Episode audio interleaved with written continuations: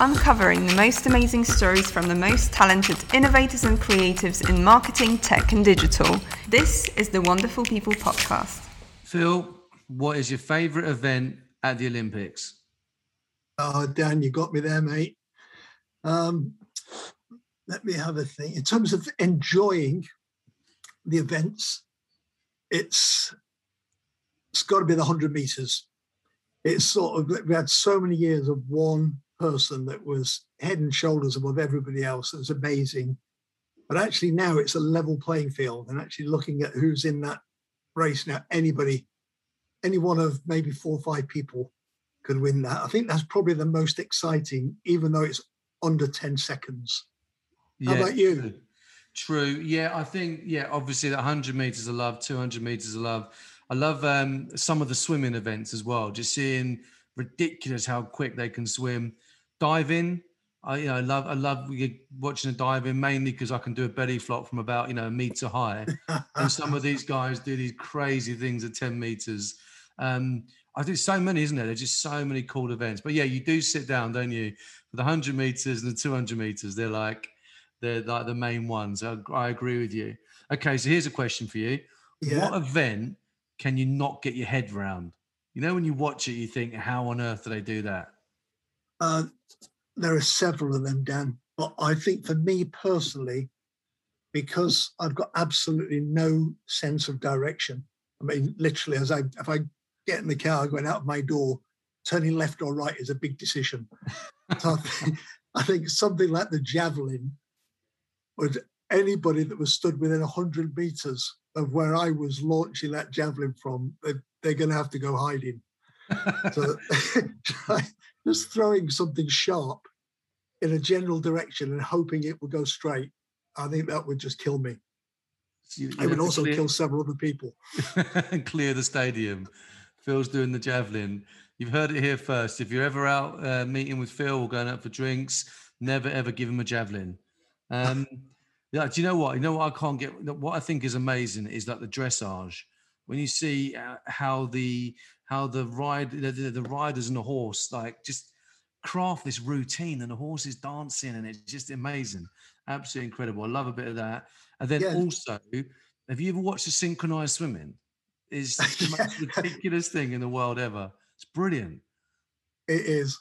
Uh, uh, but I think it's also eh, the fact that this year it's in Tokyo, and you've got to get your horse over to Tokyo. Yes. So you know, there's the amount of preparation that goes into getting a human in the right frame of mind for an eight-hour time difference. But when you've also got to factor in the horse as well, that takes some doing. So that's a very good point.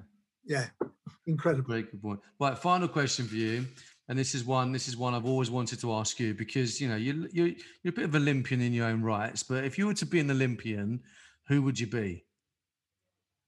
Oh, well, you know the nice thing about the Olympics is there are certain countries that, for reasons of size or location, they're never ever going to be able to win, say, the World Cup or the Champions League or any of those things. And there are individuals within those countries that I'll think that are worthy of winning a World Cup.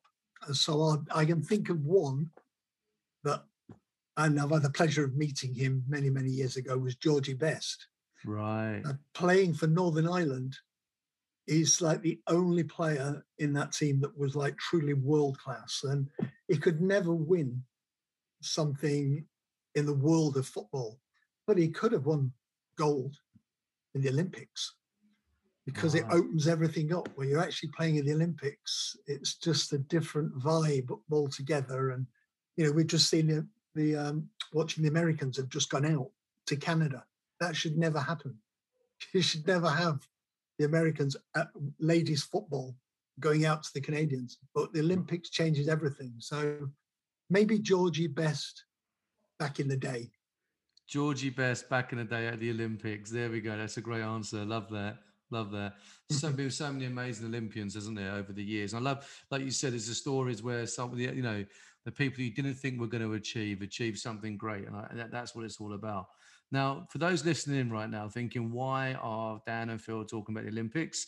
It's not just because we love sport, but it's because today's guest, um, Phil, is going to introduce shortly, but he is a chief executive of Sport England.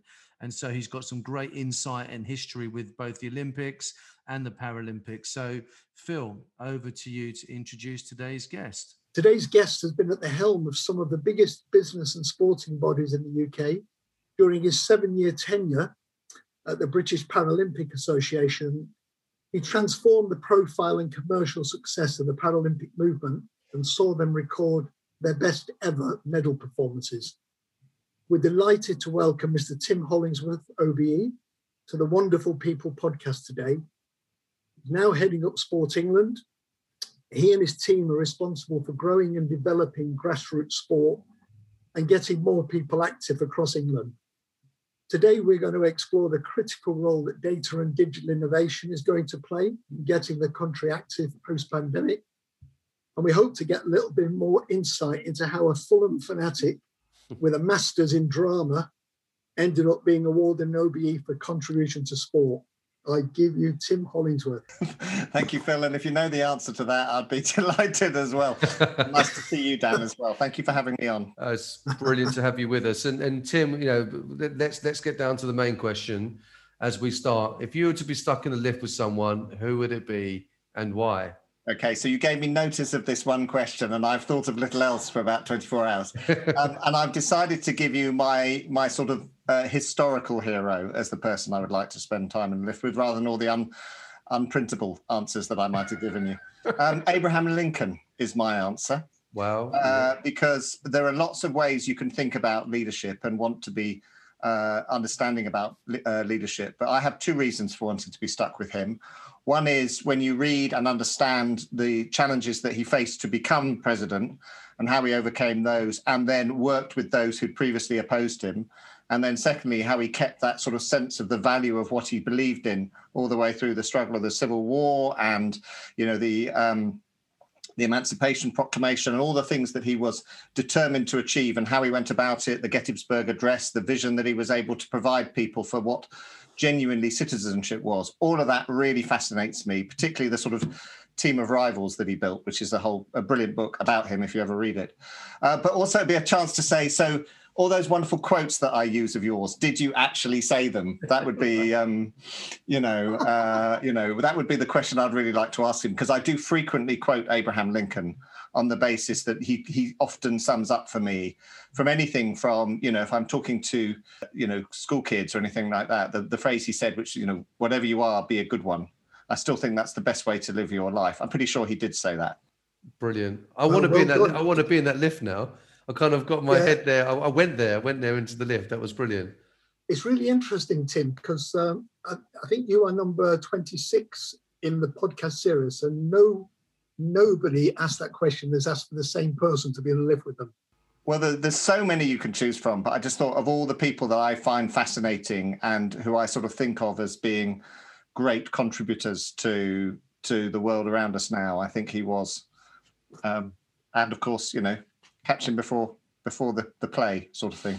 So, Tim, you hold honorary degrees from both Bath and Exeter and have a master's degree in drama. I understand that your initial career path was set for the world of theatre. Tell us a little bit about your early years and passions. Yeah, it was very noticeable when you said so. He's ended up, you know, working in sport. Yeah, I mean, I was always uh, uh, there's always been uh, uh, three things in my life that I found really interesting: public policy, as in you know, government and the way it works, um, sport uh, in all its forms, and I'm, sure we'll come on to that. But actually, what I was into and doing as a young person was was theatre and drama and performance and writing and it was absolutely my sort of teenage passion so although i played sport throughout my teenage years as i sort of got to that critical mass point where you realize you're actually not as good as your contemporaries um, i realized that i, I got uh, i got a lot of um, I got an awful lot from starting to do theatre at school. I was very lucky to have a really brilliant teacher who taught me an awful lot, who had been a former performer. Uh, and my, my ambition was to go to drama school, actually. And in the end, I thought that um, very wisely that going to university, which I did, went to Exeter to do an English and drama de- degree and then go on and I, I, enjoyed that so much and couldn't think of anything else to do. And um, I was offered the opportunity to do a, a master's, which um, I look back on now as you know in all kinds of ways. But at the time, it, I felt it was quite defining. I thought that was what, where my interests and my my passions were. But also, I loved it. I was I was genuinely somebody who enjoyed performance. I enjoyed thinking about communication. I enjoyed thinking about the language. But most of all, I um I undoubtedly liked all the applause, Phil. I'm sure I did. You know, I'm sure it was great. but no, there was something about that time of my life when it, it, it created my connection. It created my my friendships. It created my confidence. You know, it was a really important pursuit, and I'm very glad that I picked it up. But it wasn't something actually. Pretty quickly, I realised that whether I had the talent, whether I had the, the thin thickness of skin, whether I had the relentless drive to do it that actually when it came to the bigger wider world i started to look elsewhere as to what i could do that would be equally interesting and motivating. I spent a, a, bit of time probably looking back and thinking wish i'd gone for it but actually i don't do that anymore. I think i've been incredibly lucky and incredibly fortunate in what i've ended up doing. So uh, I heard you in an interview once saying that having a degree in drama was as useful as having a criminal record. yes, came to getting a job. Yeah, no, absolutely joking aside, it seems it was actually the catalyst for your chosen career path in PR and comms. And how did you end up with a job at the CBI and then UK Sport? So I'm massively passionate now about the sort of vocational opportunities that you can be provided, the skill sets that can be provided by uh, degrees like English and, and, drama. And I look back on that and think it was one of the best groundings I could have had for roles and careers that needed you to think about um, people, needed you to think about communication, needed you to think about language, needed you to think about interpretation, needed you to think about uh, um, uh, the credibility and authenticity and all those things. I think I learned an awful lot about that in terms of uh, performance. And I also think innately the confidence where, you know, a lot of leadership roles that I'm in now, but all through my career in, in public relations. It was about the confidence to get up and speak, whether that was in front of an audience or whether that was in front of a journalist or whether it was, you know, internally in an organization. So there was a sort of segue for me that happened when I was at 25 years old, living at home. I'd done a bit of acting, but I wasn't really getting anywhere. And at that era, pre internet, uh, everyone used to buy the Guardian on a Monday morning for the jobs section, the, the media, the media and communications jobs on a Monday morning. The Guardian, and I found a job in public relations out of that, which I actually got, which was in a trade association. And from that, I realized that actually that overlapped with public policy and the way that decisions got made and how government worked and you know the way that organizations and trade associations try to represent and lobby i found very interesting and enjoyed even at that level it was in the glazing industry dealing with the journalists and finding out about how to communicate with them and i started a career path undoubtedly and that got me uh, the chance after about a couple of years to apply for a job in the press office at the Confederation of British Industry.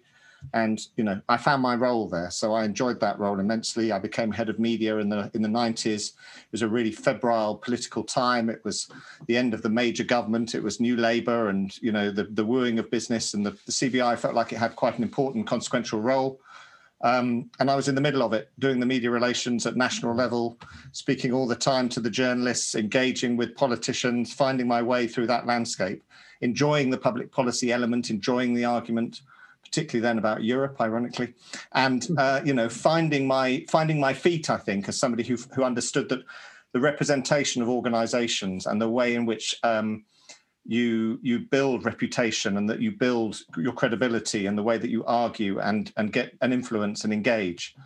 I found that the skills i'd learned trying to act aligned with my interest in in the policy and the way that it worked meant that i really pursued it quite avidly. And i had a six year career at the cbi um, which enabled me to to pick up an awful lot of understanding of the world i'm in now in terms of government and then I went quickly, I went to Granada to, to do a job there as head of internal communications and corporate communications and learned a bit about the corporate world there and, you know, in the TV context the time of great change in Granada as well and the introduction of digital television. God, that dates me. And then I was uh, four or five years in a consultancy as a director, which enabled me to uh, actually learn about the business of doing uh, the job. But the, after four or five years of consultancy, with quite a lot. And I don't mean to speak ill of PR for, of, of, of IT, but our company had quite a lot of IT clients. And I wasn't getting up in the morning fascinated by the subject, in all honesty. And I realized that what I really wanted was I wanted to go in house and I wanted to be working in an environment where I was passionate about the topic and the subject matter and, and, the, and the product, if you like, rather more than, than just the, the, the work at hand. And that was where I started looking around again. And I was very, very fortunate that an inspirational lady called Baroness Sue Campbell decided that uh, in her reform of UK sport in 2004, it needed a director of policy and communications, which it had never had before. And she was determined to find somebody from outside the normal sporting world at that point. And that was again a job I saw in a newspaper. And I applied.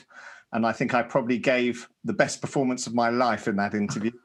trying to sound that I could fit into the sporting world. I've, you know, I've been following all through that period um, not just you know football and football clubs, but you know the Olympic movement, and you know I knew a fair bit about what was going on as a fan, and so that's my intro. It was very much in the context of a professional career taking me to sport rather than growing up through sport, and the fortune that I had that Sue and UK Sport at that time wanted something fresh and different, and were prepared to take a punt on somebody who'd not had the moment of interaction with uh, right. the world before that. Brilliant.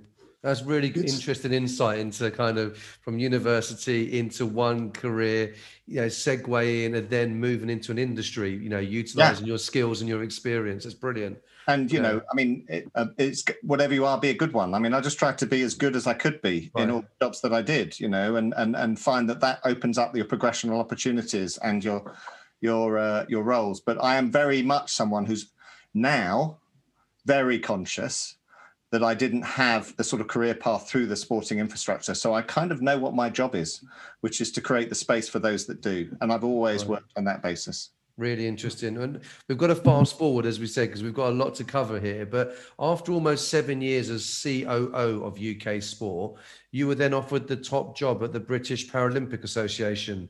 And I think it was right before London 2012, which yes. was amazing. So, I mean, what appealed to you about, you know, UK sport into the BPA and did you ever imagine that you would do what you did there and be in that role for so long and achieve so much? Uh, not until it came along, but uh, and I've only been chief operating officer at UK Sport for a year when I joined. i had been seven years at UK Sport, but I've obviously got to know the Paralympic movement uh, and been through Beijing, you know, at UK Sport with our investment into parasport. And I think one of the few things I can say now, with the benefit of hindsight, is that when that job became available in 2011, I kind of I knew what the opportunity was. I wasn't I wasn't someone who was still uh, for whom the, the, Paralympic movement was largely invisible. I had some context, um, but I also thought that there was a tremendous verve behind what London were planning for the Paralympics, and I was desperately keen to see that come to fruition. And I knew Tim Reddish, who was the chair then of the BPA, a little bit, but not much. Uh, but I also thought that the direction of travel that he wanted it to go in as well was really important. So I went into that job knowing that I had to impress in terms of my ability to be the chief executive, but crystal clear about why I wanted it. I knew why I wanted it hugely, which is I thought this movement is amazing and fantastic and transformational, and it had the greatest moment in a year's time. And I think the the the, the positive for for the BPA was that I was a known quantity. It was a big risk with the year to go to change CEOs. Right. And you know, but I knew the sports. I knew the chief execs of the sports, and the, you know, I knew, I knew, I knew the people in LOCOG. It wasn't like I was going to come in and say, you know, what does what does LOCOG stand for? I knew, I knew, I knew the environment, so there was something that I could bring to it. But yeah, I did know, or at least I felt that, that there was a cusp of something that I wanted to be part of. Yeah, in, in, interesting. But I mean, having said that, you still have to capitalize on it and, and deliver it, right? And I think you know, in just reading here, you know, the UK became just you know a, a, global leading Paralympic nation under your leadership, winning 280 medals. Is that correct? Across right. four games. Um, I mean, yeah. that, there's a there's a there's a big strategy there, and we can't go into it now. But what were some of the highlights, and what were some of the things that helped to raise the profile of of the movement worldwide? Yeah, 280 100 of those were gold, by the way, just saying. Uh, but, um, uh, well, there's two things I would say about the, what I was able to do there. One was to absolutely def- definitionally realize that I was not from the world of sport. I did not sound that credible in a tracksuit and I wouldn't be good. So one of the big things I did in 2012, which was the easiest decision I had to make, but was quite a change, was to not be the chef de mission, for example, who is the the sort of lead role for the team at the games, because I knew that that was a performance orientated role uh, that rather my job was to create the space for that to happen as much as possible, partly to do with resource, partly to do with, um, you know, making sure that we had the best uh, people engaged, absolutely being athlete centered in our approach to the games and our preparation for it. And, you know, the working with the sports and with UK sport to make the environment as good as possible.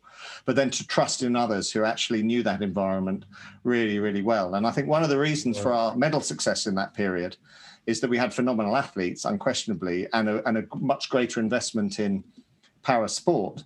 But we also had leadership in the team who completely understood it, not least Penny Briscoe, who's the chef de mission, long-term chef de mission through the games to now Tokyo um, in uh, in a few weeks' time, and giving Penny and her team the space without ever really feeling that my job was to know better, but my job was to know what you know what was needed what was required how do and then how do how can i make that work? And at the same time do that in a way that drove my other abiding passion around the games time which is it was the ultimate showcase for a movement that's actually societal that actually teaches us something about ourselves and actually can transform perceptions in a way that I, I think few other things can. And i think that was where i put my heart and soul was that belief that the paralympic movement actually is more than a games. It's actually it's it's it's a societal force and it mm. needs to have that force. And you can only do that partly through the visibility and the credibility of the team but also having a very clear message about not only what medals can mean in terms of the individual athletes but what they can show the wider world about what's possible. Right. If you were in the shoes of your successor at the BPA, Mike Sharrocks, what would be keeping you awake at night in the lead up to Tokyo? Everything. I, am really very. I apologise to Mike on a regular basis um, that he's had to inherit what is the hardest, toughest environment possible for going into a games. I mean, we thought it was bad in Brazil because there was the Zika virus. If you remember that little yeah, fun, yeah. Um, uh, actually, it became quite a complex and difficult environment because. Uh, first of all, uh, the Russians were banned, if you remember, for doping, and that was a very huge thing for the movement. And then uh, the Brazilian government worked out at some stage that couldn't pay for it and wouldn't, wouldn't prepare to put it on. So there are all kinds of risks to that. But no, Mike, Mike and the team and Penny are, are dealing with daily, I think, the most changing environment and world. It's a very complex environment anyway, preparing for Paralympic Games. The overlay of the sort of health and well-being of the athletes is always paramount. To be doing that in such an uncertain environment, to be doing it, you know, several thousand miles from home, to be doing it in an environment where you don't know whether or not there's going to be even the certainty of the games, even this far out, and still to be preparing all the things that we know make a difference and to make sure that everything is in place for the athletes and the kit that they require and also to make sure that everything else in terms of the commercial and the you know the media and everything is in place. That's that's herculean. So i i think mike's mike looks okay actually but I, am sure i'm sure he's kind of thinking i hope it's not always going to be like this going into a games but they are a wonderful team. Uh, there's some great people at the bpa and there's some great people in the movement but I know how difficult and challenging it is. It's challenging at the best of times to be world class in delivering parasport, but Tokyo's a different uh, a different wow. kettle of fish, as our Olympic colleagues are finding now. That's yeah, every day when you read the papers, yeah. there's another yeah. story, isn't there? Whether it all actually carry on. So yeah. fingers crossed. Mm. Talking about Tokyo, I see that Channel Four have got the uh, amazing Superhumans campaign. Yes, you know, up, up and running again, and I do believe, correct me if I'm wrong, but it was in fact when this campaign first launched in 2012 that the Paralympics sold out for the first time ever. We're, yeah. Amazing. And, uh, and just want to, I want to kind of link that into your sort of role and part of your culture in Sport England. So, so how much emphasis are you looking to put on sort of commercial partnerships to be able to deliver impacting campaigns that help you to achieve your goal to get more people, especially children, active? How, how does that look? Yeah, I mean, I think I think everyone, by the way, should take a moment to watch the new ad from Channel Four because I don't quite know how they've done it, but they've managed to make something that builds again on the Rio ad uh, which in itself was, I think, one of the greatest three minutes of film uh, ever made. And then the London ad, which everyone remembers, which was this enormously impactful burst of energy that sort of introduced the superhumans and you know all the thank you for the warm up and all the way that they played with uh, traditional marketing. I think we owe as a movement, uh, uh, this, the Paralympic movement owes Channel Four and other commercial sponsors who came in hard, like Sainsbury's and B, BP and BT, a huge debt actually for how they've helped to transform perceptions. But I also think that what we did was provide them with a very clear basis for doing so, which is that it was not a sort of corporate social responsibility play. It was not some sort of um, you know sort of secondary consideration. It became a primary value for the corporate company or for, for the broadcaster to be associated with that that transformational agenda that i think the paralympics has to be able to mm-hmm. show difference. Look at the way it's transformed channel 4 well no look at the way channel 4 has helped to transform broader broadcasting now you know, and the way that um, disabled people are involved behind the camera and in front of the camera, and you know, the way that they've driven programming that would have been previously seen to be possibly, you know, not not common or acceptable on our screens. It's been really transformational to the reputation, the image of um, of disabled people, for one better way of putting it, but more the opportunity for disabled people and you know the way Sainsbury's has consistently backed the Paralympic movement and actually you know shown to its customers that it actually has that that value base. I think I think there's an awful lot to learn.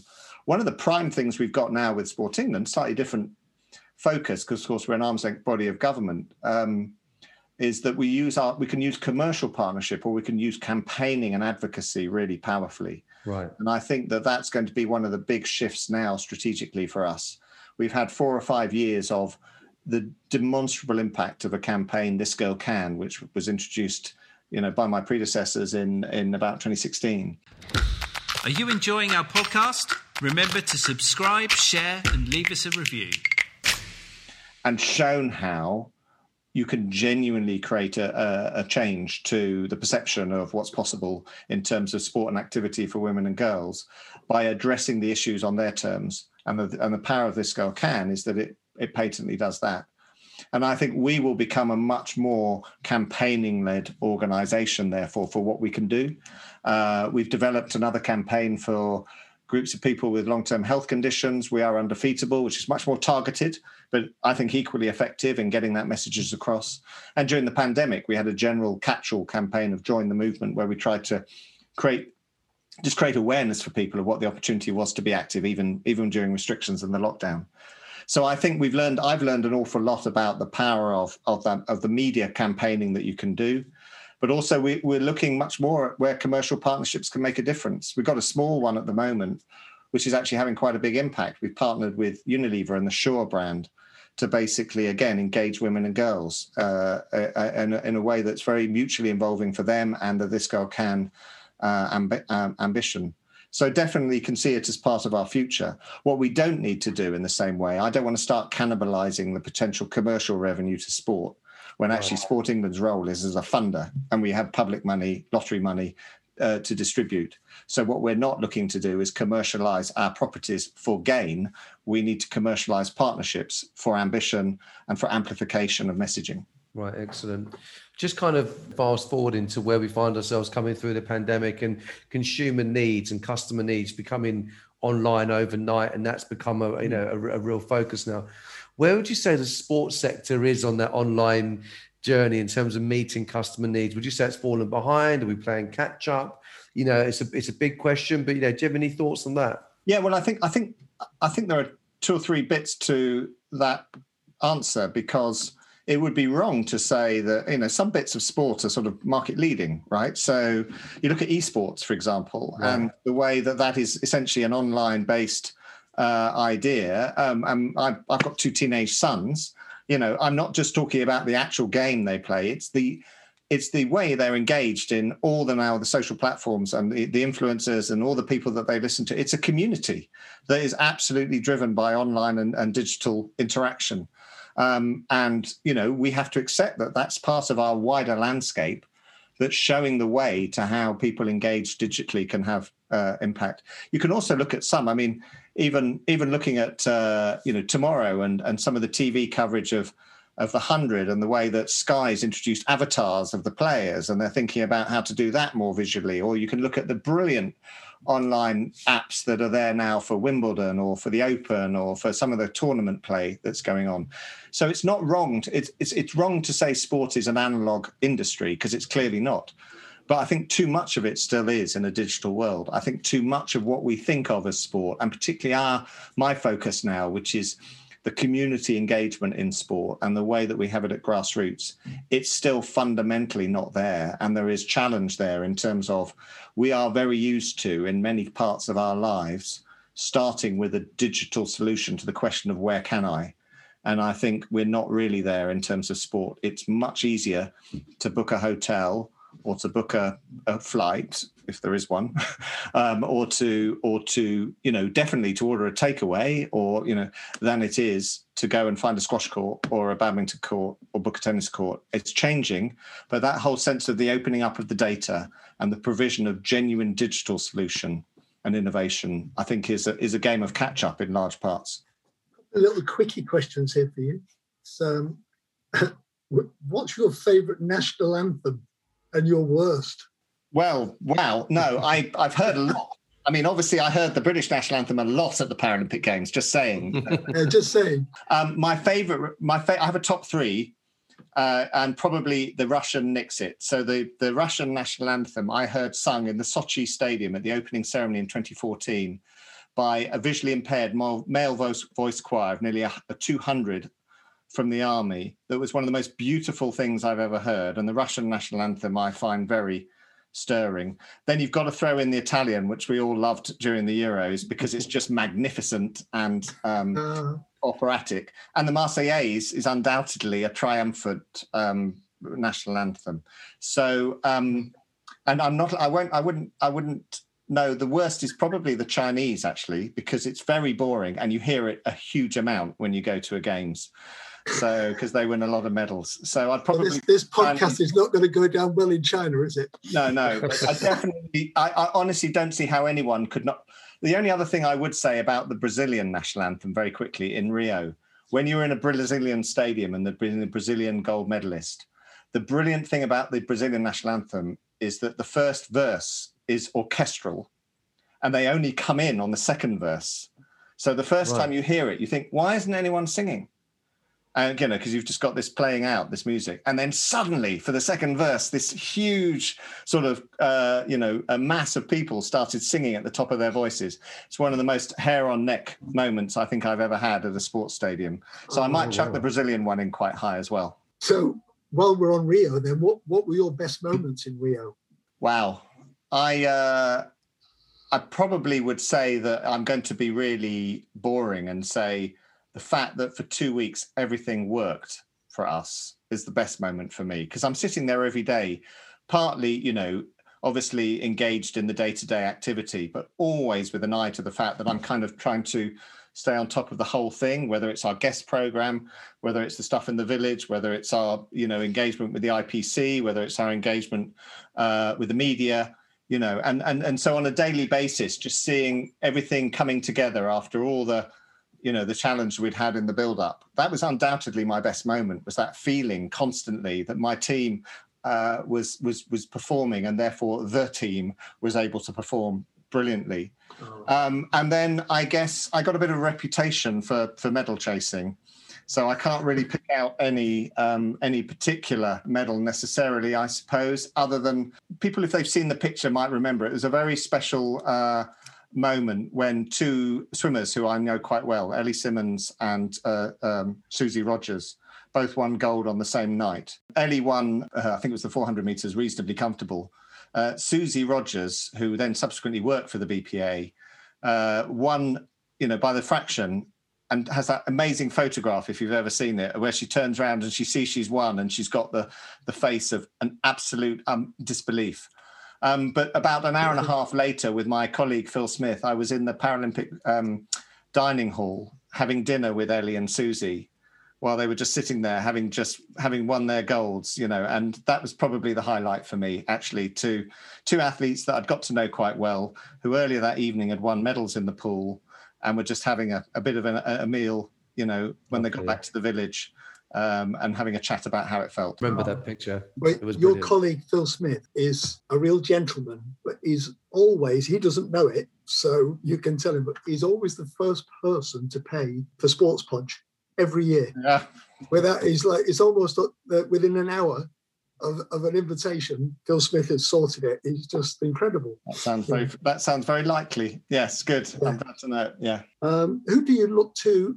as an industry or a sport, or perhaps an organisation for inspiration of what is possible, and what opportunities do you see that are being missed due to lack of digital innovation? Um, I'll tell you an organisation who I think we can all look to um, is Parkrun. Actually, um, I've learned, and obviously we work now quite closely with Parkrun, but they're they're an organisation that can teach us all a huge amount about uh, growing organically by giving people what they want. Hmm. So you know, it literally came out of a small group, and because it never put barriers in the way of people, it only created new new paths. Whether that was the volunteering that people wanted to do, whether it was the uh, the ability to find something more local than you know and start new ones up. I think the global way that Parkrun has evolved should be a lesson to us all in terms of just how you how you genuine. There isn't a single person who is part of Parkrun, I should think, who doesn't feel like it works for them because it's just there to just do in the way that makes sense for you. And I, I love the fact that over the years they've taken pride in the um, in the time, the average time getting slower because it means people are joining to run who weren't there to sort of try and storm the 5k around the park, you know, wherever they could. Um, I also think that the way that it creates community connection, which is one of the most important imperatives for me around the role of community and grassroots sport is the way we interact socially around community and grassroots actually engages people and gives them a sense of identity and is part of this nation's fabric. And i think park run's really good at that the way it just allows people to enjoy that sense of community whether it's the families that run together whether it's the volunteers that run it in the park on a saturday morning. And you and you just know that you just know what to expect when you go. I think there's uh, it's also a brilliant way of getting people more active and it's been a tremendous boon to getting people uh, who were inactive previously in their lives doing something on a regular basis. And what we're working with Parkrun to do partly now is to think about how they can how they can expand further still, particularly into communities that where perhaps the, there isn't such an obvious place for the run to take place. So I would say we can all learn a bit from Park Run as an example of an organisation I look up to. What kind of what role do you see sort of digital? And we've spoken about innovation a little bit earlier on, but what role do you sort of see digital playing in the engagement and take up of sport in school age children? Well, we've made it one of five sort of in our new strategy, uh, which we published in January. We've kind of made that a topic that's one of five key catalysts in our view to Right. change. So it's kind of less I know what the role is. I just simply know that it has to be part of our, our future. Um, but I think whether it's for children and young people, it definitely has to be about new and innovative ways to engage. Uh, I can give one small example. Uh, through the sort of overall umbrella of This Girl Can, we realize that there's a there's a dangerous cohort of drop off of, of teenage girls who actually just don't find that organized school sport works for them. And they find it wrong in all kinds of you know personal and and and sort of social ways. And then doesn't fit into their lives. And actually our job is to be as willing to engage them and want them to be active as it is the keenest sports person. So actually what we've done is we've partnered with an organization to create something called Studio You an online platform which basically equips secondary school pe teachers to think about new and innovative ways to engage particularly teenage girls in being active that can actually do it in a way that makes sense for them and provide the materials and the information that can help it happen in a way that can be fun and enjoyable. Because most of the job that we have in sports england is to create safe inclusive enjoyable experiences. Because the people who are most dedicated to sport will will go you know some one of the, my colleagues has a phrase they'd do it even if it was illegal you know they you know so they're not they're, they're very precious people but they're not the people who actually have found that what we provide is not for them. It's those people that we need to be thinking more about whether it's and that social and demographic profile of inactivity is all about ways that people have previously felt excluded. So I think digital and data can play a real role in understanding that more and then finding ways to engage people in a way that makes sense for them, that doesn't make them feel like they have to go and learn, uh, you know, to play a sport in a team in an organized way straight away. Otherwise, they're not active. Yeah, and Studio You is just one example in my view. So there's a huge example, there's a huge way that we can do it, as well as we talked earlier about opening up of data and generally just finding platforms where you can find things out much more simply and much more easily and what works for you. That's fantastic and really, really progressive. Now, you mentioned the, your kind of, you gave your answer in the context of your sort of 10 year strategy. If I'm correct, you launched and published that strategy off the back of, uh, of the pandemic, which is obviously yeah. a huge impact on sport, especially community and grassroots sport. Now, I know you can't unpack it in too much detail, but what are some of those key goals or big things that you're looking at, you know, personally and professionally, over the next few years?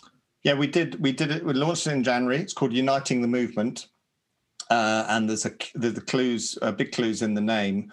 I think we're we're as Sport England now really focused on a nation that moves more. That's what our prime ambition is to to to, to help create.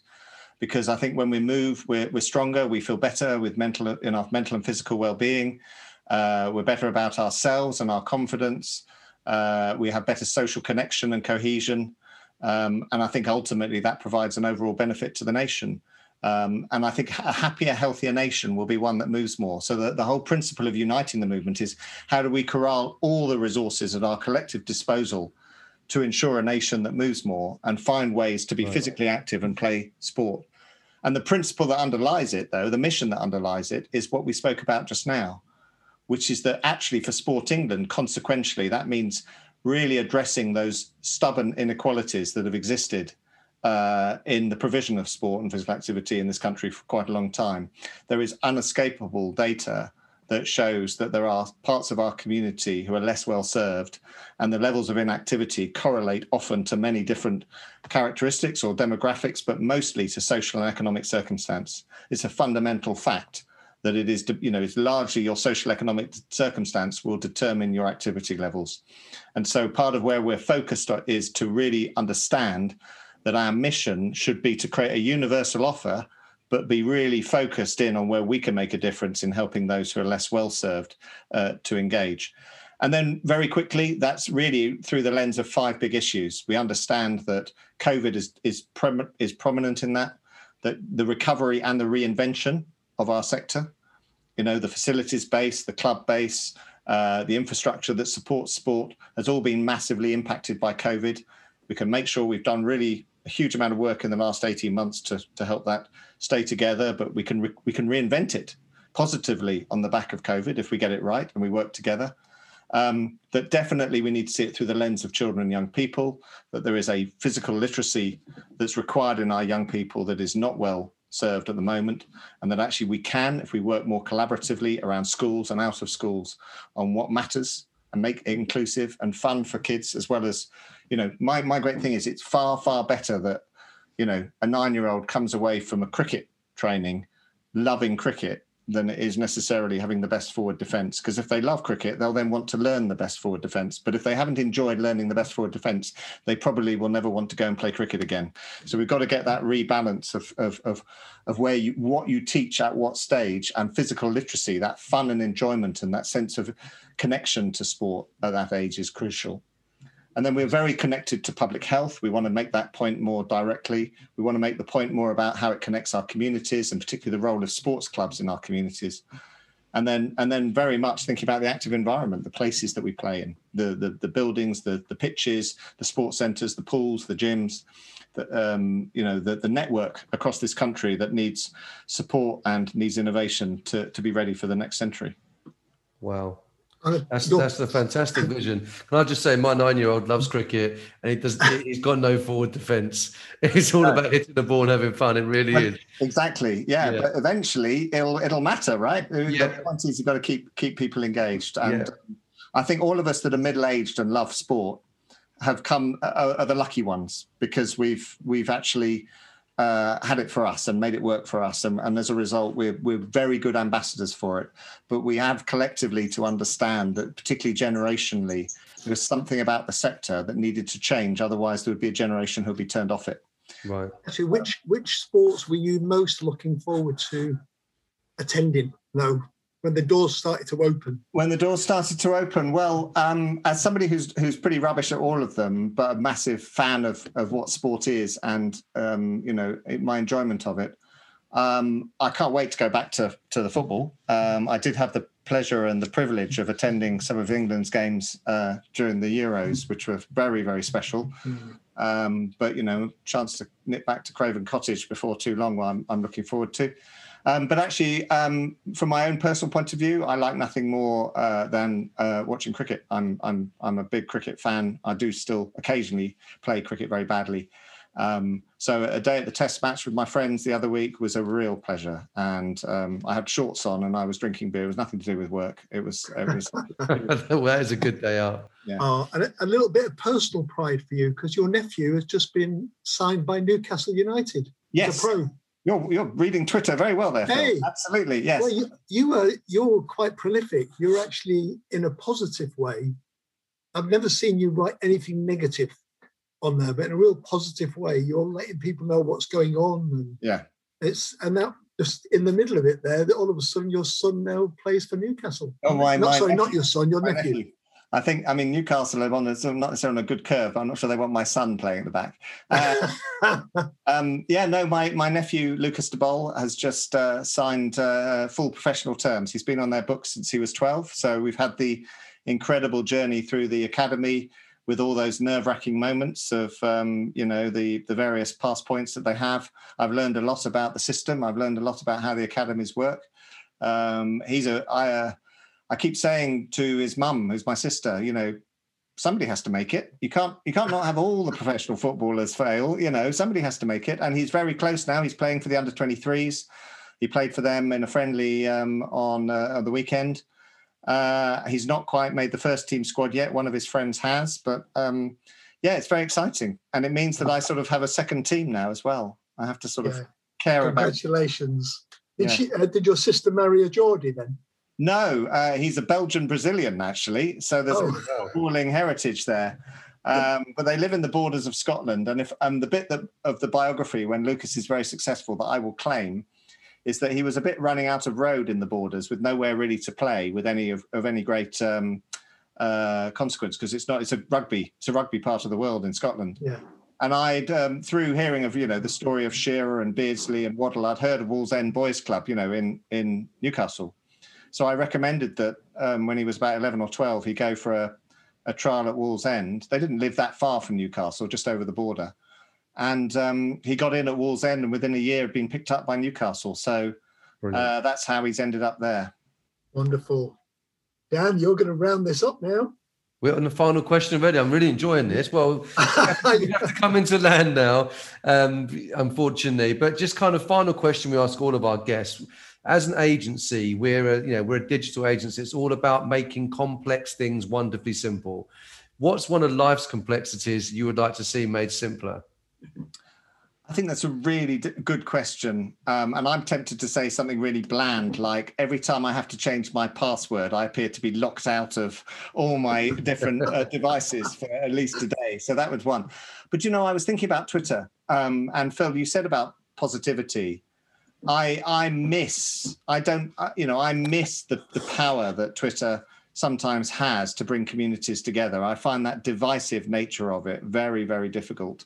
Yeah. Um, and I, I just wish there was some way uh, that we could um, sort of have better harnessed what you might describe as the early days of that particular platform when it felt like it brought communities together in a very, very positive way. So I'm not sure you at, a, at an agency can do that, but um, I do think the power of it is is undiminished. But it's unfortunately a power that's now pointed in in in a different way. So I, if I could if I could wave a magic wand, I would just basically say there was there was a joy in the way that Twitter told people about what was going on, but brought people together rather than sought now. I think just to create the division that it does.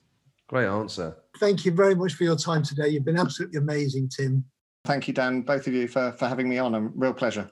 What a great episode with Tim. I hope you guys enjoyed that as much as as Phil and I did. Absolutely brilliant. Now, however, this is where I need you to do something. If you enjoyed this episode, please remember to like, subscribe, share with all your friends, and watch this space for our next guests. To give you a sneak preview, we've got guests coming up from Lego, Co op, the Design Business Association, and even Brighton and Hove Albion. So please remember, like, subscribe, and share, and have a great week, everyone. Thank you for tuning in to the Wonderful People podcast. This podcast is brought to you by Wonderful Creative Agency. Find out more at bewonderful.co.uk.